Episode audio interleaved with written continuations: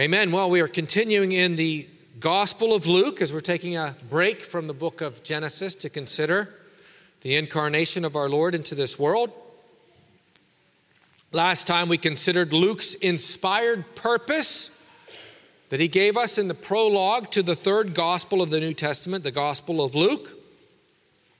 And that purpose is this that all of those who, like Theophilus, to whom Luke dedicated his gospel, that all of those who, like him, love God, would have certainty regarding the exact truth of the gospel of our Lord Jesus Christ.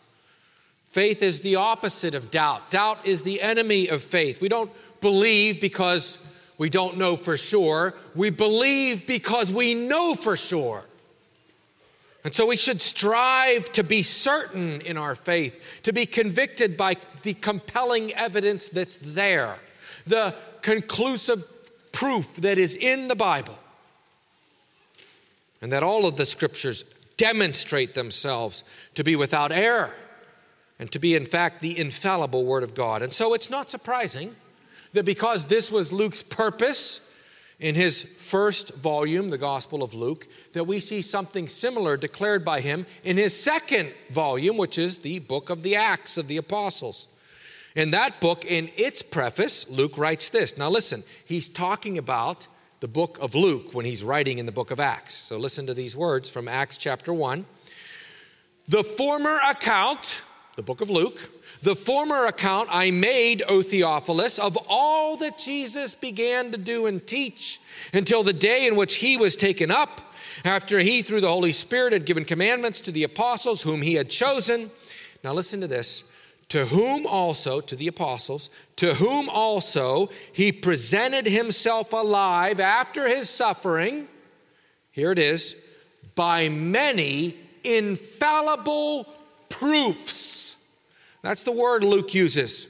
It's a word that means demonstrated, not argumentative proof, demonstrated proof, that which ends the matter. Sure and certain proof. It's used by many writers. It's only used once in the New Testament in the book of Acts, but referring to the Gospel of Luke, our book, what we're looking at. Jesus presented himself alive by many infallible proofs, being seen by them during 40 days and speaking of the things pertaining to the kingdom of God. Therefore, according to the inspired preface of the book of Acts, the inspired gospel of Luke, according to the Holy Spirit, who is the ultimate author, contains many infallible proofs that Jesus Christ is the Son of God, is the Lord of all, rose again from the dead. All that he said is true, and therefore his testimony that the apostles would finish and write about his works infallibly came to pass. And that's what Luke tells us in both prefaces. Again, when he writes the gospel to the Gentiles, he wants the Gentiles to know this is certain.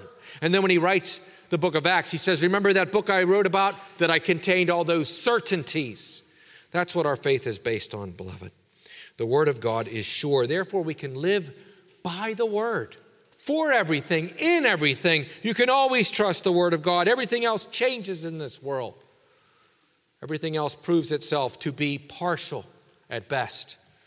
And the word of man cannot explain anything exhaustively or anything infallibly, but the word of God does. And so in today's text, we're about to see the first word of God after more than 400 years of silence. The last words of the Old Testament chronologically is the book of Malachi. He was the last prophet. In about 400, in the 400s BC, he finished his prophetic message. And now, more than 400 years later, after all those generations lived and died, lived and died, lived and died, no new word from God, no miracle worker. They had to believe like we believe from the scriptures. Now God's going to send a new word. What does that mean for us today? Let's pray as we turn to God's word. Father, we thank you for your word. We have it all from the beginning to the end. We await only your return, Lord Jesus. Help us to understand this gospel this morning, to give you glory through it, and to be made better by it. We pray in Jesus' name, amen. Hear now the word of the Lord from Luke chapter 1, beginning in verse 11. This is the holy and perfect word of Almighty God. Then an angel of the Lord appeared to him, standing on the right side of the altar of incense. And when Zacharias saw him, he was troubled, and fear fell upon him. But the angel said to him, Do not be afraid, Zacharias, for your prayer is heard and your wife Elizabeth will bear you a son, and you shall call his name John. And you will have joy and gladness, and many will rejoice at his birth. For he will be great in the sight of the Lord. He shall drink neither wine nor strong drink. He will also be filled with the Holy Spirit from his mother's womb and he will turn many of the children of Israel to the Lord their God. He will also go before him in the spirit and power of Elijah to turn the hearts of the fathers to the children and the disobedient to the wisdom of the just, to make ready a people prepared for the Lord. And Zacharias said to the angel, How shall I know this? For I am an old man and my wife is well advanced in years. And the angel answered and said to him, I am Gabriel, who stand in the presence of God, and I was sent to speak to you and bring you these glad tidings. But behold, you will be mute and not able to speak until the day these things take place, because you did not believe my words, which will be fulfilled in their own time. And the people waited for Zacharias, and they marveled that he lingered so long in the temple. But when he came out, he could not speak to them, and they perceived he had seen a vision in the temple, for he beckoned to them and remained speechless. So it was, as soon as the days of his service were completed, that he departed for his house. Now, after those days, his wife Elizabeth conceived, and she hid herself five months, saying, Thus the Lord has dealt with me in the days when he looked on me to take away my reproach among the people. May the Lord establish his word in our hearts this morning. I want you to notice, first of all, the prophecy of John's life. The prophecy of John's life, as I said, verse 11 is the first word from God after more than 400 years of no new words. And it's an angel of the Lord appeared to Zacharias standing on the right side of the altar of incense. Zacharias, remember, was a priest, and it's his duty at this time because they had divisions and orders and they had schedules, and it was his division and concourse to go and to serve at this time. And then he's chosen by lot to do what at that time was the holiest thing a priest could do because there's no more Ark of the Covenant. That disappeared with the captivity of Babylon. We don't know where it is, regardless of what Hollywood might tell you. It's not in some warehouse. But it's gone. It's gone. I don't think it will ever be found. I think it was probably destroyed, melted down, you know, by the Babylonians, God permitting it to be so. It was not magical, it was a symbol it served its purpose. But after that, after the restoration, they build the new temple, the temple of Herod. They have an altar of incense behind the veil. And the priest would go, and only one would be chosen. And you could only do this once in your entire lifetime. So, this is the high point of Zacharias' life. He's chosen to go in. He knows he'll never get to do this again. He goes behind the veil. There's no ark there, but there's an altar. And he would burn incense. And as that incense ascended, the people are praying outside. And that's a picture. The incense in the Old Testament is a picture of the prayer. And that's why they had that priest go in and do it because the priest is the mediator. People need a mediator because Jesus hasn't come yet. And so you have the temple, which actually keeps the people away. You have the priests that are permitted to go in, but even then, only certain ones at certain times, certain places. They have to do these ceremony acts, wear these ceremonial robes. All of this Christ puts away because it's a picture of him.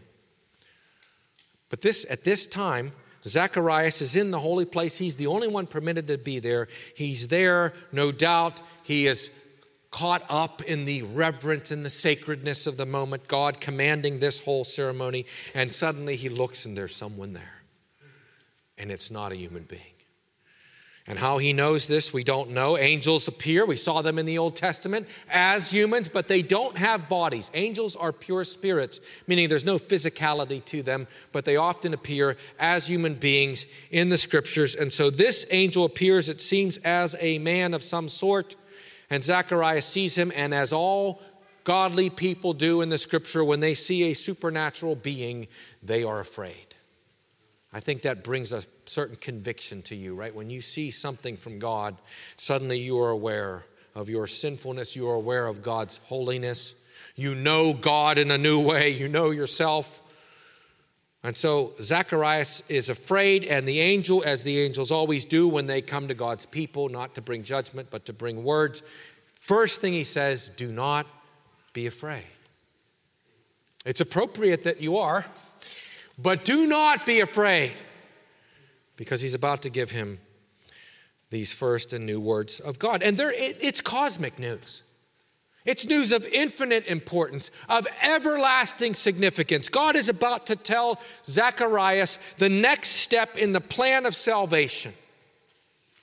Again, which has infinite and eternal uh, significance, something God ordained from before the foundation of the earth, something that will continue forever and ever the, the saints in glory praising him, Jesus Christ, the King of his church, the King of the universe.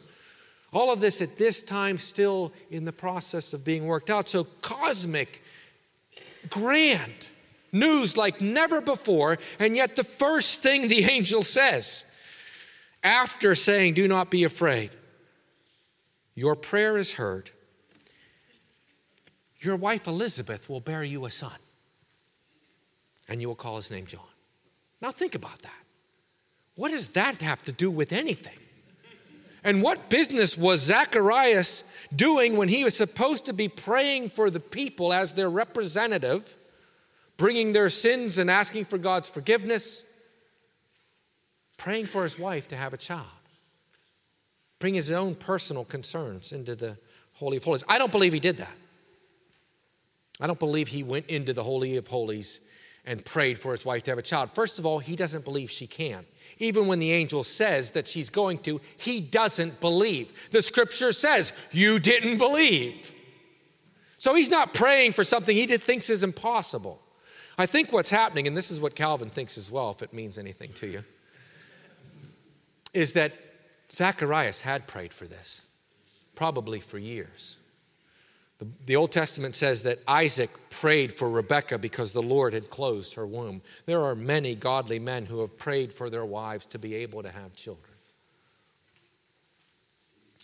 And Zacharias probably thought that God had said no, which God is permitted to say, and God does say to many godly people. But the angel is saying, God at length now is going to respond to those prayers of yours, yes, that he heard. Right? But I don't even think that's the full whole story. I think as he should have, Zacharias was praying for the people, was praying for their salvation, and their salvation hinges upon the Savior, the Messiah, the Christ, who was announced all the way back in the garden. The seed of the woman. God's people would be saved through a human being being born into the world because by man came sin, so also by man must come salvation. So God promises the seed of the woman to defeat Satan. God tells Abraham, in his seed, all the world will be blessed. We've been looking at that in Genesis and how Abraham knew that there was a particular son of his someday that would be the Savior. He believed that. And so that's what Zacharias is praying for. And what we learn is that the two things are connected. This infinitesimal concern of this old couple to have a child is connected with God's grand plan to save mankind. And so when God says your prayer is heard, your wife will have a child, He's not just saying what you prayed when you were a young man and you thought I said no to. He's saying what you just prayed for now the salvation of God's people, it's going to be in your son. They're connected, they're one, they're not two. That's what we learn here in this text. Your wife Elizabeth will bear you a son. You have a child, and it's going to be male, and you shall call his name John. The first words of God after 400 years of prophetic silence is the name of the son of Zacharias, Johannes in the Greek, Yohanan in Hebrew. The Lord, Yah, Hanan, is gracious. That's the first word that God wants his people to hear. The Lord is gracious. The Lord is the one who does not treat men as they deserve, who does not throw the wicked into hell, but he saves them from their sins. The Lord is gracious. That's what John means. And so God begins to show that this child is more than just the answer to a prayer of one elderly couple. He begins to show that in verse 14. And you will have joy and gladness, and here it is, and many will rejoice at his birth. Many will rejoice. Suddenly, this child has more significance than just one family. And we're beginning to see that this is part of God's plan of salvation. And Zacharias is beginning to hear this. And we've got to remember this. This is part of what the angel is saying to Zacharias that he's supposed to believe. That God at last is going to hear the prayers of his people, that he is going to save them. And he says, This child will be great in the sight of the Lord. Might not appear great before people, right? Might not look to be super great. We've got a lot of great people in this world that are great in the eyes of the, of the Lord, right? That are so great that so many people swoon over and fawn over. You know, it used to be the, the different movie stars and actors or athletes that everybody knows. Sometimes it's even political figures. I've learned that this isn't Christmas anymore. Have you learned this? This is Swiftmas, right? Have you heard that? That I don't know this Taylor Swift phenomenon. I don't have anything against her. I'm just saying people get so caught up in some person that they think is so great, right? Whatever it is in the world. And they are. They, everybody knows them. They're, maybe they're incredibly talented you know, singer or, or performer or athlete or whatever. John the Baptist will be great before the Lord. How great will he be? Matthew 11 11, Jesus says, Amen, I say to you, truly I say to you, this is true. Among those born of women, there has not risen one greater than John the Baptist. That's how great, according to Jesus. Look in your Bibles. Nobody is greater than John the Baptist. That's how great. No wonder many will rejoice. Now, normally, when we say this and we talk about how great John is, we point to his message and his uh, position. He is the last prophet. He is the one who to herald the Lord Jesus Christ. All the other prophets saw Jesus from a distance. John sees him right? John, I mean, that's the honor. John is the highest honored prophet with the one who gets to introduce Jesus, gets to see him, gets to proclaim him, the last of the old, the first of the new, as it were. So, in that sense, yes, his message, his position is greater, but that's not what the scripture points to at this particular point. He will be great in the sight of the Lord. And then we get this and he shall drink neither wine nor strong drink. Okay, now that refers to the Nazarite vow. I know you'll see a few scholars that deny that.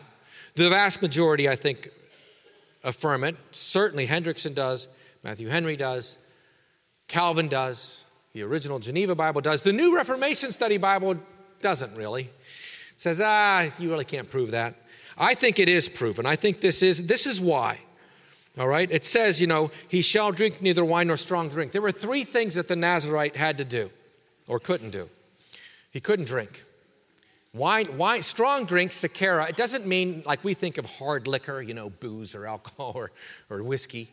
It just means uh, alcoholic beverage. It, it might be less strong than wine. We don't know. We don't know what their alcoholic stuff was. We know what their wine was, but this could have been something from fruit or grain. It was just fermented. this man is to have no fermented beverage of every kind. That was part of the Nazarite vow. In fact, in the Nazarite vow, not only could you not have wine, you couldn't have any grapes. You couldn't walk through a vineyard. Couldn't eat raisins, nothing, as long as you took the vow. That was one thing. The second thing was you couldn't cut your hair while you were a Nazarite, and you had to let your hair grow. We remember Samson, right? Samson was, it says three times in Scripture, he shall be a Nazarite from birth, a Nazarite from birth. And yet, the Scripture only ever mentions the cutting of the hair. Never says Samson shall not drink alcohol. Well, it doesn't have to. Read number six. These are the three things. You have to uh, uh, abstain from grapes, from alcohol of any kind.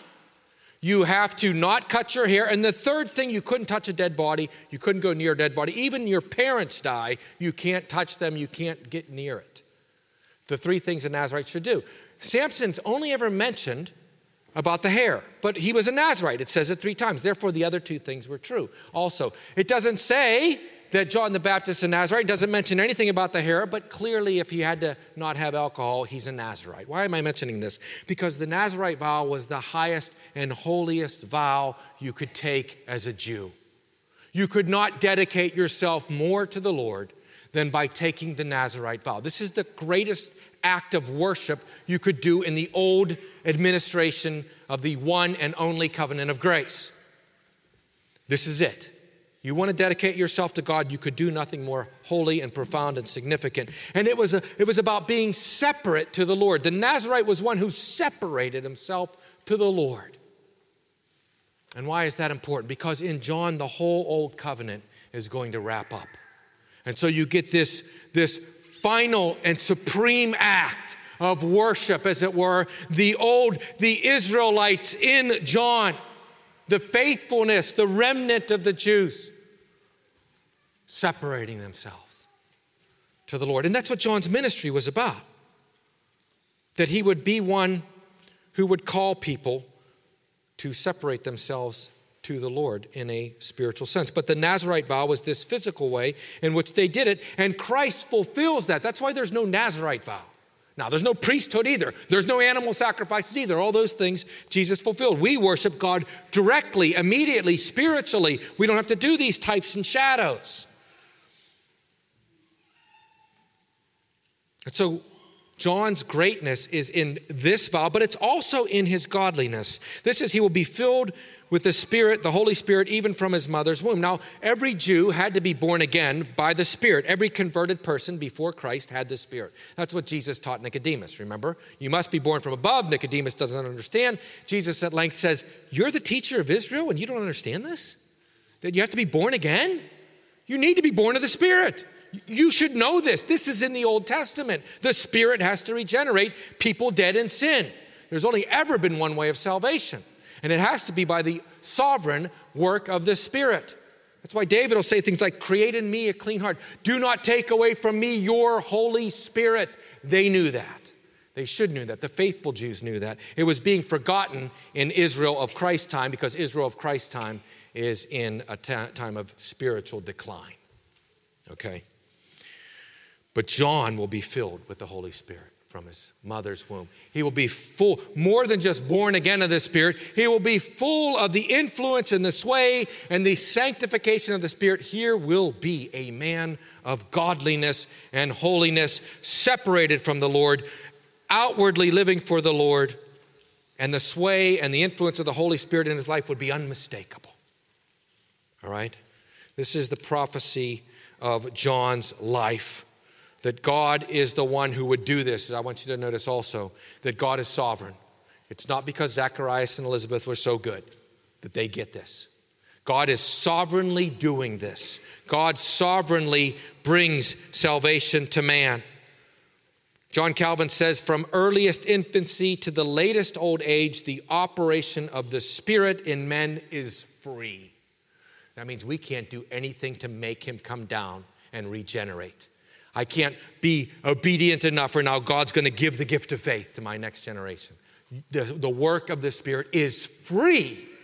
We can never merit it in any way. It's not you do 1% and God will do 99. God does 100%. We can do nothing but provoke him to anger. Our best works are filthy rags. Let's never confuse that. And that's what we see in this text the prophecy of God's life, God sovereignly moving to save his people. Secondly, the prophecy of John's ministry. Now, at this point, we still don't know the significance of John's call. What's he going to do? So he'll be great. He's going to be a Nazarite filled with the Spirit. Here it is. Verse 16 He will turn many of the children of Israel to the Lord their God. He will turn them to the Lord their God. You know the word conversion is the, from the word turn in Scripture? To be turned. When Jesus tells Peter how he's going to deny him three times, and Peter says, No, I'm not. And Jesus says, Yes, you will. And then he says this, But when you turn, some translations say, But when you are converted. I don't think that means that Peter was converted for the first time. He was already a believer but you know he was backsliding so he had to turn back to god. When you turn when you're converted strengthen the brethren. Repentance is always pictured by this turning to god. Turning off the path is straying into sin but turning back onto the right way right? Walking on the, the clear smooth path turning to the Lord. That's what John the Baptist would do. He would turn many of the children of Israel to the Lord their God and, and so forth. But let's remember something. When God says this about John, John actually isn't doing it, right? Scripture speaks this way because God is going to use John, but who actually can turn people to God? Can John do it? Can I do it? Can Pastor Appleton do it? Nobody can turn anybody to God. But God uses people, so you might say, oh, that minister saved me. Or that gospel tract saved me. You know, I've said before, or baptism saves me. How? Well, the picture of baptism is if you believe in Jesus, you'll be saved, but you have to believe to get what baptism pictures. It doesn't automatically do anything except condemn you if you don't believe. But it's a picture, and it's something that we have a right to, and our children have a right to. We believe, but it's not the reality. The reality is believing in Christ. And then that sign is being used properly. Then that seal that says, yes, authentic salvation is being believed. But it has to be believed, and it has to be the Spirit that causes that faith. And, and that's important because John the Baptist's ministry is going to be baptism. But baptism can't do it, God has to do it. Baptism is a picture. It's again saying, yes, believe in Jesus, you'll be washed. It's an authenticating guarantee. That's the seal thing. Don't think seal is sealing in a medicine bottle that seals something into the baby. No, it doesn't. It's a seal, it's a stamp of authenticity. That's the seal. The Heidelberg Catechism says that. It's that kind of seal that we can know it's guaranteed if we believe in Christ salvation. Baptism is I think, as Pastor Appleton said, it's the Word of God visible. It's just the gospel being preached. But how do you receive the gospel? By faith. How do you benefit from baptism? By faith. Why do we put it on children before they have faith? Because that's what Abraham did. And God never says do it a different way. But John is going to do this. He's going to have this ministry. So he's going to be a vessel. He doesn't have the power, he can't turn anybody, but God's going to use him as God uses us, as God uses other things. But let's never look at the thing and think it's doing it. God sovereignly regenerates, God sovereignly gives faith, and we must always look to God to do it.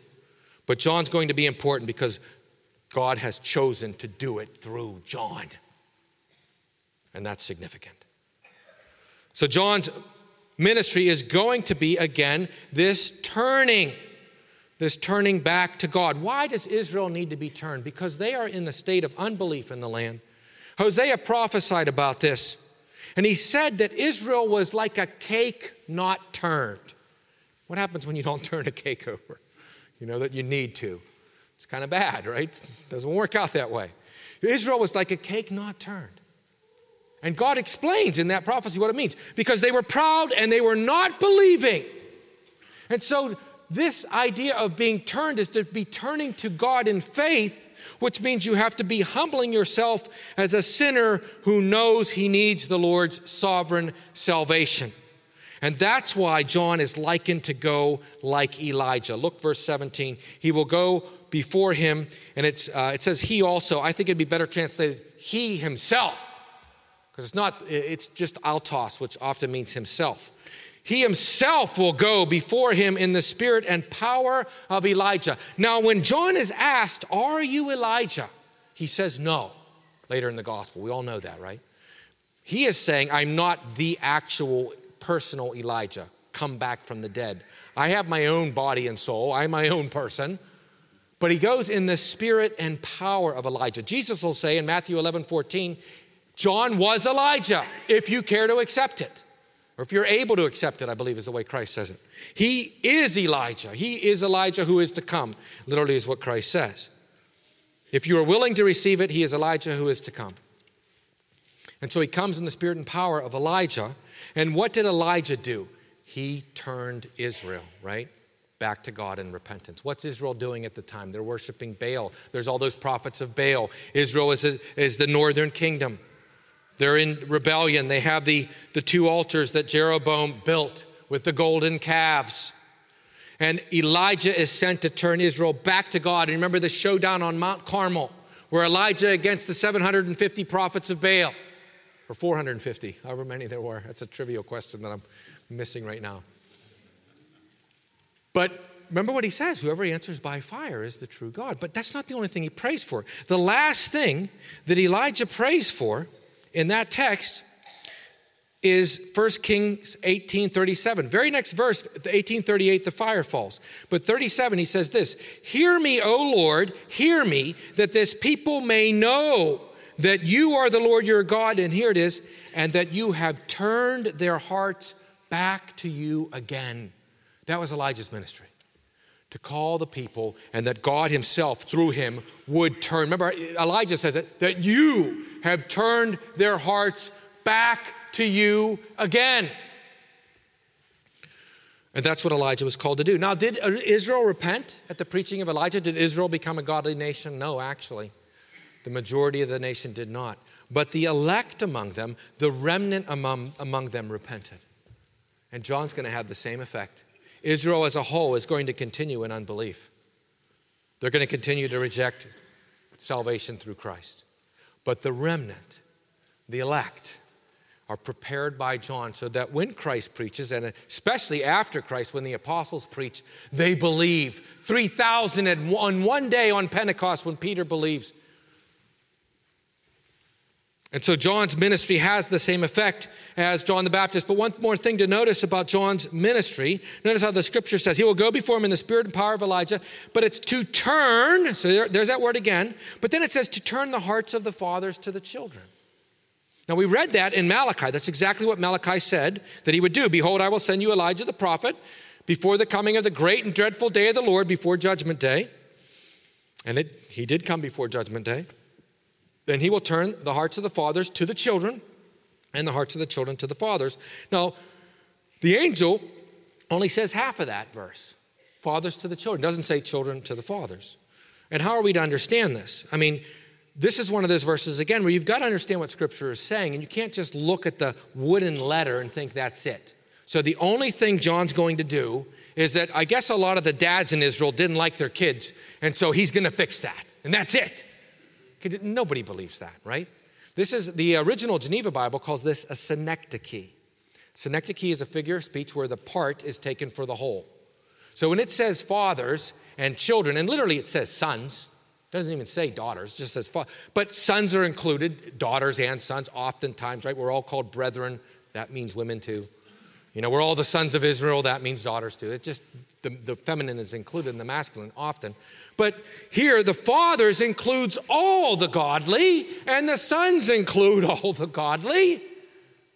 And it's saying that those who are now knowing each other in sinful hate and pride and vanity and falseness are going to actually be true to one another and actually be good to one another. What does Jesus say about the church? They will know we are Christians by your love for one another. They will know, right? They will know you by your love for one another. That's the transformation that the gospel makes. It really is the fundamental thing that we, a people who are dead in our trespasses and sins, would be a people alive who love God and who love one another. I mean, that is the essence of the gospel. That's what John is called here. That he is going to be one who brings conversion, turning, so that people now love God and love one another. And isn't that what scripture says is the very mark of the Christian? 1 John 3:10. In this the children of God and the children of the devil are manifest. Whoever does not practice righteousness is not of God, nor is he who does not love his brother. How can you be a Christian and not love your brother? We know we've passed from death to life because we love the brothers. He who does not love his brother abides in death. Beloved, let us love one another, for love is of God, and everyone who loves is born of God and knows God. He who does not love does not know God. John's going to turn, God is going to turn through John the hearts of the fathers to the sons, the hearts of the people of God to one another in real love. He's going to go forth in the gospel. Calvin actually sees, and the disobedient to the wisdom of the just. Calvin sees the disobedient as the unbelievers, and the wisdom of the just is what? But faith, says Calvin. What can the wisdom of the just be but faith? That we would believe the wisdom of the ones who are righteous. Only one way to be righteous by faith. And so John is going to go forth with the gospel. And what does he do? He points to Jesus Behold, the Lamb of God who taketh away the sins of the world. What's going on in Malachi when this is prophesied? You know, to turn the hearts of the fathers to the sons and the sons of the fathers. Well, Malachi talks about that same sin in relationships. What's going on in Malachi? Marriages to unbelievers. Fundamental sin. When a believer marries an unbeliever, fundamental sin. You're putting God second. And then violence, God says. Men are abusing their wives. And then unbiblical divorce. They're divorcing and putting away their wives. And so all of that's going on in Malachi. This hatred and, and wickedness to one another. And that's why God prophesies that he's going to send Elijah and he's going to turn the hearts back, that God's people are going to be a people marked by love. And if the church is not loving, and if the church is not seen to be loving, then what good is the church? We need to be a people marked by love. This is the prophecy or the ministry, the prophecy of John's ministry. Thirdly, I want you to notice God's word and man's pride. Well, what happens when God gives this word through the angel? Zechariah says, How shall I know this? I'm an old man my wife is well advanced in years. I believe, like Abraham and Sarah, Elizabeth would have been past menopause. It was impossible for her to have children. That's why he asked this question. It's impossible, right? Now, when God tells Abraham this, he laughs, but we saw he laughed in faith. Because immediately he says, Oh, that Ishmael might live before you, which he would never have said if he didn't believe that another son's going to take Ishmael's place. Sarah, we know, doesn't believe. The scripture says that. She's rebuked. She's not struck dumb, though. In this text, Zacharias does not believe. Even though he asks something very similar How shall I know this? Abraham says, How shall I know that I shall inherit it? Abraham asked in faith. Abraham laughed in faith. Sarah laughed in unbelief. Same outward, but God knows the heart. A little bit later, Mary's going to say almost the same thing Zacharias says when she's not, or when, when she gets word of something impossible. And Mary says, How can this be, since I do not know a man? She's not rebuked because she's not asking in unbelief as Zacharias is. She's asking in faith. As Elizabeth will say later when she goes to see her, Blessed is she who believed. Mary believed, just as Abraham believed, Sarah didn't believe, just as Zacharias didn't believe. Guess what? Christians sometimes don't believe when we should. And don't think Zechariah is a lightweight. All right? Look back to verse 6. They were both righteous before God, walking in all the commandments and the ordinance of the Lord, blameless. I don't care how godly you are, you need to pray for God's grace that you will not doubt His word, that you will continue to believe and hold on to because you and I doubt. We don't believe. We're taken in by the world. Whatever the world says is possible or impossible. You know, Zacharias was only believing the science after all.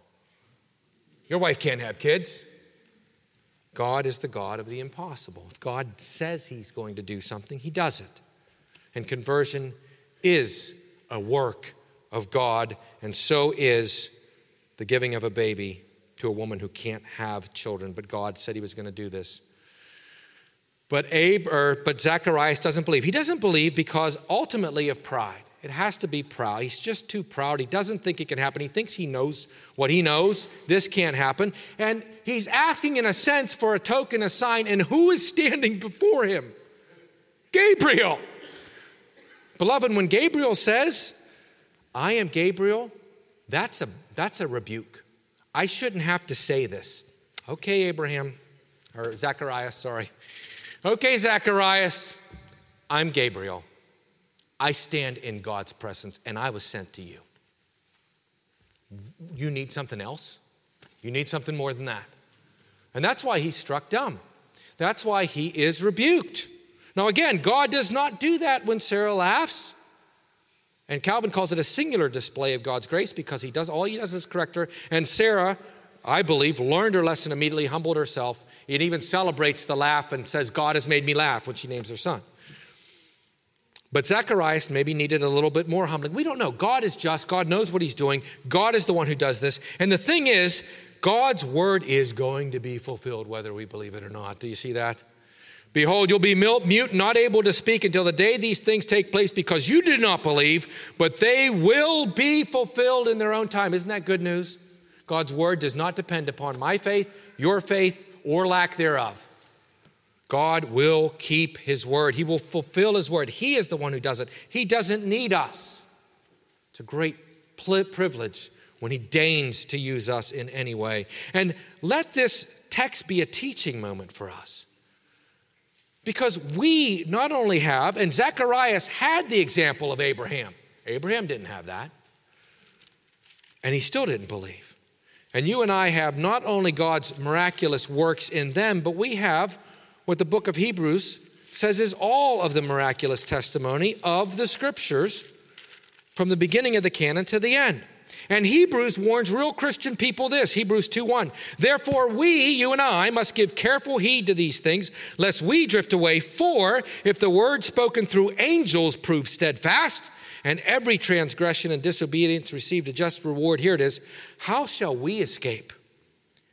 How shall we escape if we neglect so great a salvation, which at first began to be spoken by the Lord and was confirmed by those, or to us, confirmed to us by those who heard him? Here, the author of the Hebrews is saying, I wasn't one of them. I'm not an apostle. By those who heard him, God also bearing witness with signs and wonders and miracles and gifts of the Holy Spirit. We have all that testimony. How can we drift away? How can we question God's word when this book is filled with miracles that proves that the word came from God? This is God's word and man's pride. Fourthly and lastly, I want you to notice God's word and God's goodness. Zacharias gets rebuked. And I'll tell you what, I think it'd be hard to not be able to speak for nine months, wouldn't it? I mean, that would be real pain. But it was a blessing to him. Not only did he himself learn humility, but when he comes out and he can't talk, and everybody knows Zacharias, he's not putting, I don't think it'd be possible to actually put this on, you know, to go nine months without saying a word. You'd slip up at some point. You know, you'd talk in your sleep. Robin says, I do that. But he can't speak. It's supernatural. And the people recognize it and they rightly conclude some kind of miraculous thing has happened. And guess what? If Zacharias would have just believed, that wouldn't happen. And, sudden, and there wouldn't have been this sign now to all the people. See how God uses our sins? All the people now are struck by a miracle that they didn't personally see, but they see the effects of it and it has to be. So now there is momentum building for the significance of John's birth. Now they don't know anything about that yet because Elizabeth isn't pregnant. But when she gets pregnant after John's uh, father, Zacharias, finishes his course, she go, he goes back to his house. She gets pregnant the normal way. But every, there, there's, now, there's now anticipation. There's now uh, people are waiting for something, something significant's happening because they see this miraculous sign. And it all happens because Zacharias doesn't believe. Suddenly, everybody sees something that God did. And again, I think it helped Elizabeth. Because when Elizabeth conceives, look at verse 24. Now, after those days, his wife conceived and she hid herself five months. Now, some scholars say, well, she hid herself because she wasn't sure. She doubted. She was like her husband. Calvin says that's nonsense. Calvin says, look at what she says. Look at her words. Calvin says, quote, Elizabeth's words show clearly that her expectation was not doubtful nor uncertain. What does she say? Thus the Lord has dealt with me in the days when he looked on me to take away my reproach among the people. She believed she was pregnant, and it was real and it was from God right from the beginning. And I, I don't doubt, though, that she was helped by her husband. She knows her husband. He's a priest, for goodness sake. He can't keep his mouth shut. She knows. The Lord has worked here. She sees that sign, and in God's grace, she now more easily believes that yes, she's going to have a child, and she believes and she conceives because she believes. And she why does she hide it? Because she's humble. She is going to humbly give God the glory, probably for five months until she couldn't hide it anymore. She doesn't let anybody know. She could have for five months been celebrated. For five months, she humbles herself. She gives God the glory. And it was a difficult thing for her. It's always a hard thing when a woman is barren. We saw this in the Genesis with Sarah, who was barren for so long. Elizabeth is barren. Hannah is barren. Rebecca is barren. I said Isaac has to pray for her. Some of the most godly women in the Bible are barren. And yes, God did use it sometimes to judge sinful women like Michal. She has no children, that's clear judgment. And so, what the people of God unfortunately did was whenever a woman was barren, they would judge her. And that's why she says to take away my reproach among the people. It shouldn't have been. Elizabeth was one of the most godly women in the nation. The Bible says that she and her husband were blameless, walking in all the commandments of the Lord, righteous before God. And yet she was looked at with disdain by the other women and the men because she can't have kids. Well, Elizabeth must be doing something. God didn't give her kids. You know the psalm that I picked for the call to worship? It's the ungodly who are satisfied with children. Did you see that? We can make children an idol. I know children are a blessing from the Lord, but some people are blessed by not having children or even a spouse. Some people are blessed with the gift of singleness, whereby the scripture says they can serve God without the concerns of a spouse. And they can serve God even more readily and more often. Let's not make children the only blessing from the Lord. Children are a blessing. But if you don't have children and you're serving a Lord, the Lord, I guarantee you He's blessing you. And if you're single and you live your whole life single, you haven't missed out on a blessing. You know the Lord. We can't make the horizontal everything. We can't idolize even our children. And I think that's something that unfortunately Israel more and more did. And so Elizabeth is blamed and condemned, and she's shamed before the people because she can't have children. And it was wrong. And yet still she hides it for five months to give God all the glory. And in her son would begin the call to the gospel of Jesus Christ, whereby people wouldn't do that anymore. We're not supposed to do that anymore, church. We're supposed to love one another. We're supposed to be gracious to one another. 1 John 4 11, Beloved, if God so loved us, we also ought to love one another. If we love one another, God abides in us. What does that mean? If we don't love one another, the Holy Spirit is grieved. Maybe leaves us, allows judgment to come upon us. If someone says, I love God and hates his brother, he's a liar. He who does not love his brother whom he has seen, how can he love God whom he has not seen? And this commandment we have from him that he who loves God must love his brother also. Beloved, let's allow the, the ministry of John the Baptist to continue to have its effect in us. That we would love one another. That we too would be ready for the Lord to use us. Right? Yes, He's already come. We're not ready for Him to come again in some weird way or something. He will come again in judgment. But I think this means because we are called to love one another, that's when God is going to use us. That's when God is going to bless us. And when we fight and we pick and we devour and when we judge and we sinfully criticize, that's when God has nothing to do with us. That's when Jesus says, unless you repent, we're going to do this or that. You know, one of the things we don't ever want to lose is our first love. Church in Ephesus was a solid church, but they had lost their first love. And they weren't living that out in loving one another. And so I want to exhort you this Christmas season take the message that Christ actually brought in his birth, that John the Baptist was going to point out, and that the angels again are going to say when he's born, Glory to God in the highest, and on earth, peace, goodwill toward men. Let us practice that this Christmas season. Let's pray. Father, we thank you for your goodness. We thank you for the message of John the Baptist that he would call men to repent, that he would call men to turn their hearts towards one another. How can we serve you, Lord, if we hate one another?